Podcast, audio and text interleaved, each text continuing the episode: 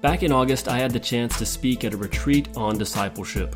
I gave three talks on the crisis of commitment, how we can seek first the kingdom in a me first world. Today's bonus audio is the first talk in that series, and it's all about committing to Christ. The writer of Proverbs had it right when he pointed out that many claim to be loyal, but who can find a person who is truly committed? I hope you'll listen to this talk, but even more, that you'll be one of the few who not only claims to be loyal to Christ, but one who lives out a radical commitment to Him in your everyday life. 2,000 years ago, a man sat down to write a letter. This man was part of that first generation of people to believe in and follow Jesus as the Messiah. And he was writing to his fellow believers. Now, this man had things to say. He knew Jesus very well. In fact, he had known Jesus his entire life because he had grown up with Jesus. You see, Jesus was his older half brother. This man's name was Jude. Now, when Jude sat down to write his letter, he had a topic in mind, but he found that he couldn't write about the subject that he intended to. He had wanted to write his fellow believers about the salvation that they shared in common. But he found there was a more pressing issue that needed to be addressed. And so he switched gears and he wrote a letter urging his fellow believers to defend the faith that God had entrusted to them. And I think that there are a lot of things, important things, that we could talk about this weekend. There are a lot of topics, good topics that we are fond of. But as I thought about our time together this weekend, like Jude, I believe that there is a pressing issue that we need to focus on. I believe it is the issue of our time for those of us who claim to have faith in Jesus. Like Jude, I believe that true faith is under attack. But I also believe that regular, ordinary people like me and you can rise up and defend it. In fact, I believe that the choices we here tonight make going forward will have an important say in whether the day is won or lost. Now, Jude and his fellow believers had to defend the faith against the threats they faced in their generation. And you can read about it in Jude's letter in the New Testament. But what about us? What is the threat that we face in our time? I believe we are facing a crisis of commitment in the church, the likes of which we haven't seen for centuries. The enemy we face is shallow devotion, easy believism, consumer Christianity, the promise of discipleship without cost, the epidemic of chronic immaturity among God's people. And we're so clueless in our insincerity that we don't even recognize the threat. To us, this is what normal looks like. Now, against this threat, the church has offered fog machines, feel good music, and celebrity pastors. We've settled for trying to win people's loyalty and attention for two hours every Sunday morning, and maybe a gift left in the offering plate. After all, something has to pay the bills and keep the show going. And what I want to talk with you about this weekend is an entirely different way of approaching your life and approaching your faith. I want to talk with you about seeking first the kingdom of God, about looking this crisis of commitment squarely in the face, about surrendering yourself fully to the Lord Jesus and then living out your faith in a way that guarantees that your life will look radically different than 99% of the people around you. You see, the greatest threat to the devotion of the American Christian is not the devil, it's the American dream. You're going to be hard pressed to sync life, liberty, and the pursuit of happiness with deny yourself, take up your cross daily, and follow me. You're going to be hard pressed to go through life demanding your rights, while at the same time making yourself a slave to all so that you might win a few to Jesus. Now, all of us were, were shaped by our culture, by the society that we find ourselves in, by the time that we live in, and we're shaped in ways that we can't even recognize. There's a story about two young fish swimming along, and they happen to meet an older fish swimming in the opposite direction. He nods at them and says, Morning, boys, how's the water? And the two young fish swim on for a bit, and then eventually one of them looks over at the other and says, What the heck is water? You have to take the time to make the effort to step outside of yourself so you can see the bigger picture of what God is doing. So you can develop a kingdom perspective. And then you have to commit to living a life shaped by that perspective. Hypocrisy is inevitable when what we live for and value Monday through Saturday doesn't match what we worship on Sunday. To live in your generation with God's perspective is discipleship, and it will always look radical. Two of the great figures in the Old Testament are Joseph and Moses. Both of them were shaped not only by their time, but by how they chose to live in response to their time. And to trace the arc of these two men's lives is fascinating. So, Joseph, as you recall, started out very privileged, the favorite son of a wealthy father. But as a teenager, his life took a dark turn and was shattered by betrayal and injustice. And then, after years of suffering, he was elevated to a place of great honor, power, and influence. And through all the ups and downs of those years, he stayed loyal to God. And later in life, he could look at those who had wronged him and say, You meant it for evil, but God meant it for good. Joseph was able to connect everything that had happened to God shaping him and using him for a greater purpose. He was committed to God. In contrast, Moses started out life about as unprivileged as you can get. Born into slavery, he barely survived genocide at birth, but then he hit the jackpot. He was adopted by a royal family and spent years at the pinnacle of luxury, power, and wealth. And then he did the unthinkable as he entered adulthood, he chose to turn away from this life of power and privilege and to devote himself to God and to a higher purpose instead. The writer of the book of Hebrews put it this way By faith, Moses, when he had grown up, refused to be called the son of Pharaoh's daughter. He chose instead to share the oppression of God's people rather than enjoying the passing pleasures of sin. He considered the reproach of Christ greater riches than the treasures of Egypt because he was looking to the reward. Now, I want to ask you who had the more difficult path? Joseph or Moses? Now, both are great examples, right? But what's harder, to endure faithfully under forced adversity or to turn away from wealth, privilege, and comfort and choose adversity of your own volition? I don't know that we can answer the question. All any of us can do is choose to live faithfully in the circumstances that we find ourselves in. But I can say this for most of us here tonight, the path we walk will resemble Moses's more than Joseph's. We live in unparalleled times. We live in the wealthiest, freest society that has ever existed in the history of the world. And our devotion to Christ is being crippled by it. We grow up surrounded by water and never realize it. Who among us will refuse to be called the son of Pharaoh's daughter?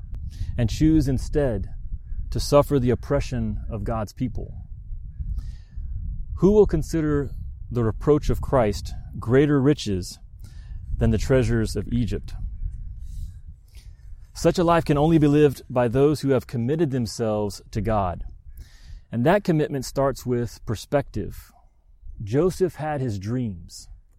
Moses was looking to the reward. And we must fix our eyes on Jesus.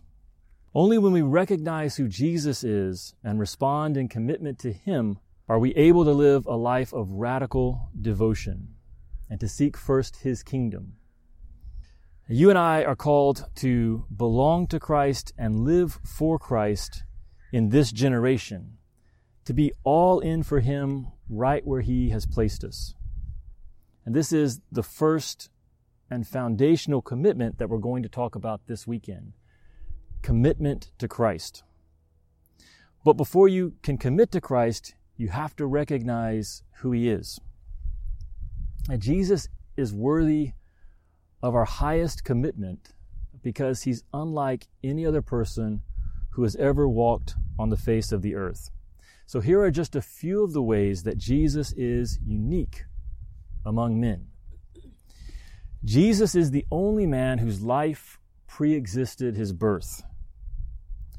Unlike us, he chose to be born. He chose to come into this broken world. Jesus is the only man who has lived a perfect life. Unlike us, he never made a mistake. He never gave in to temptation. Jesus is the only one who has sacrificed himself for the sins of mankind. He is the Lamb of God who takes away the sin of the world. Jesus is the only man who has overcome death and the grave. He alone possesses what the writer of Hebrews calls an indestructible life. Jesus is the only one who has been given all authority, all power in heaven and on earth. Jesus is the only one who has been given a name that is above all names. Every knee will bow and every tongue will confess that Jesus Christ is Lord. Jesus alone has been given all judgment. He is the one we will all one day stand before and be accountable to. No one else. He's the only one whose opinion and judgment of you matters. And Jesus is the King of Kings and the Lord of Lords. So when Jesus said, I am the way and the truth and the life, no one comes to the Father but through me, he wasn't boasting. He wasn't being disrespectful to other religious faiths. He was simply stating the truth. No other person who has walked the earth can match who Jesus is or what he has accomplished. In fact, no other person or faith even attempts to make such claims. Turn with me in your Bibles to Acts chapter 2.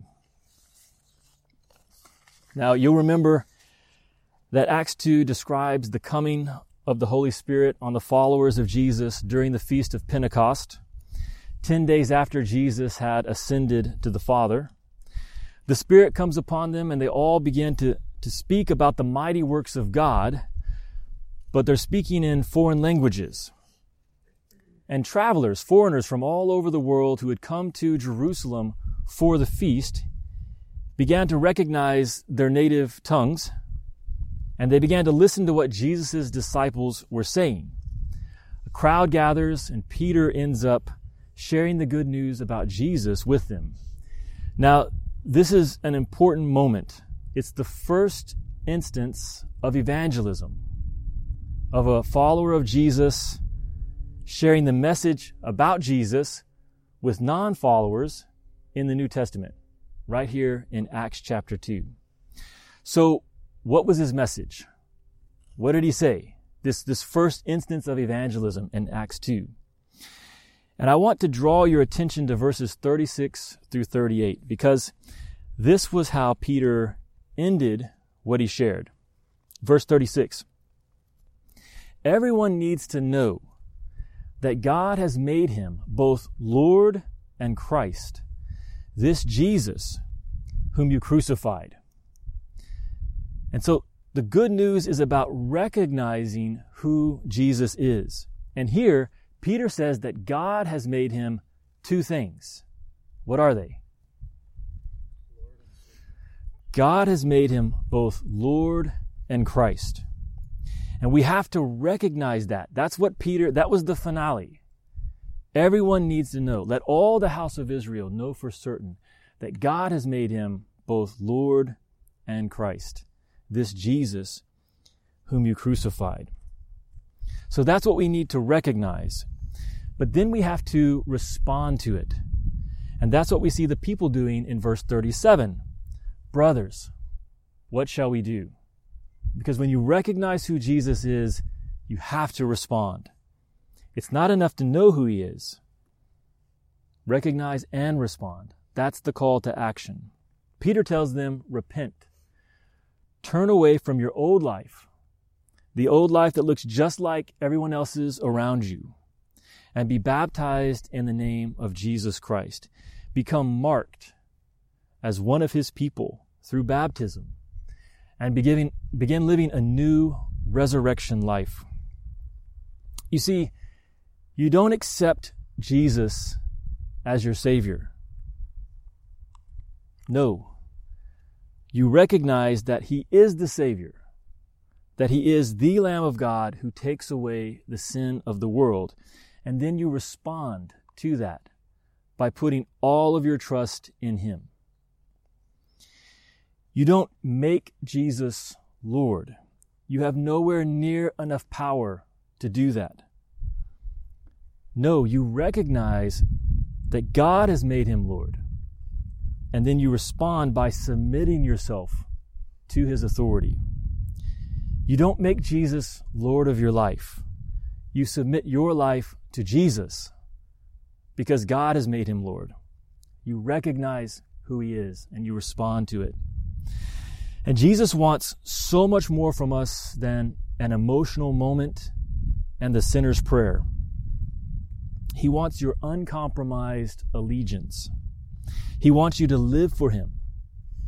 Or, in the words of Paul, He wants to live His life through yours. I have been crucified with Christ, and I no longer live, but Christ lives in me. The life I live in the body, in this time, in this place, in this generation, the life I live in the body, I live by faith in the Son of God, who loved me and gave himself for me. So I truly believe this. If you don't start here tonight with this committing of yourself to Christ, with this surrender of all that you are because of everything He is, the rest of this weekend will hold little value for you, and you'll leave here unchanged. This is the starting point. Chances are you'll go through life playing a game when it comes to your faith, going through the motions, checking the box every Sunday for two hours. You'll have moments, emotional highs when the music stirs you. You'll feel brief times of conviction when the sermon hits too close to home, but then life will return to normal. You'll be a fish happily swimming through water. One thing is certain if you don't make this commitment to Christ, you won't seek first the kingdom of God. So tonight, will you, like Moses, refuse to be called the son of Pharaoh's daughter? Will you consider the reproach of Christ greater riches than the treasures of America? Will you be crucified with Christ so that he can live his life through you in this time, in your generation, in this place? Will you rise up and defend the faith that God has entrusted to us? Will you commit to Christ? Let's pray. Lord, just looking at your creation, It's beautiful, and it's a reminder that you are a good God, a God who has our ultimate good in mind. So I pray for each of us that are here tonight, each of us that are here this weekend, that you would help us to rise up and defend the faith that has been entrusted to us. Uh, we are here in 2018, thousands of years um, since you walked the earth, Lord Jesus. And there have been faithful men and women who have committed to living their lives for you in their generation, in the places where you put them. And I want to pray especially for the younger men and women that are here tonight, Lord, that they would catch a vision for the purpose that you have for their lives in their generation, in the place where you've put them, and that they would be all in for you, Lord Jesus. I pray for the rest of our time together this weekend that you would help us to really flesh out what this commitment looks like to belong to you and to live for you. And I pray these things in your name, Jesus. Amen. Thanks for listening to the podcast. You can help us reach more people by going to iTunes, subscribing, and leaving a review. And if you like what we're doing here, tell a friend about us. In an age of social media, word of mouth is still the most powerful way to spread the message.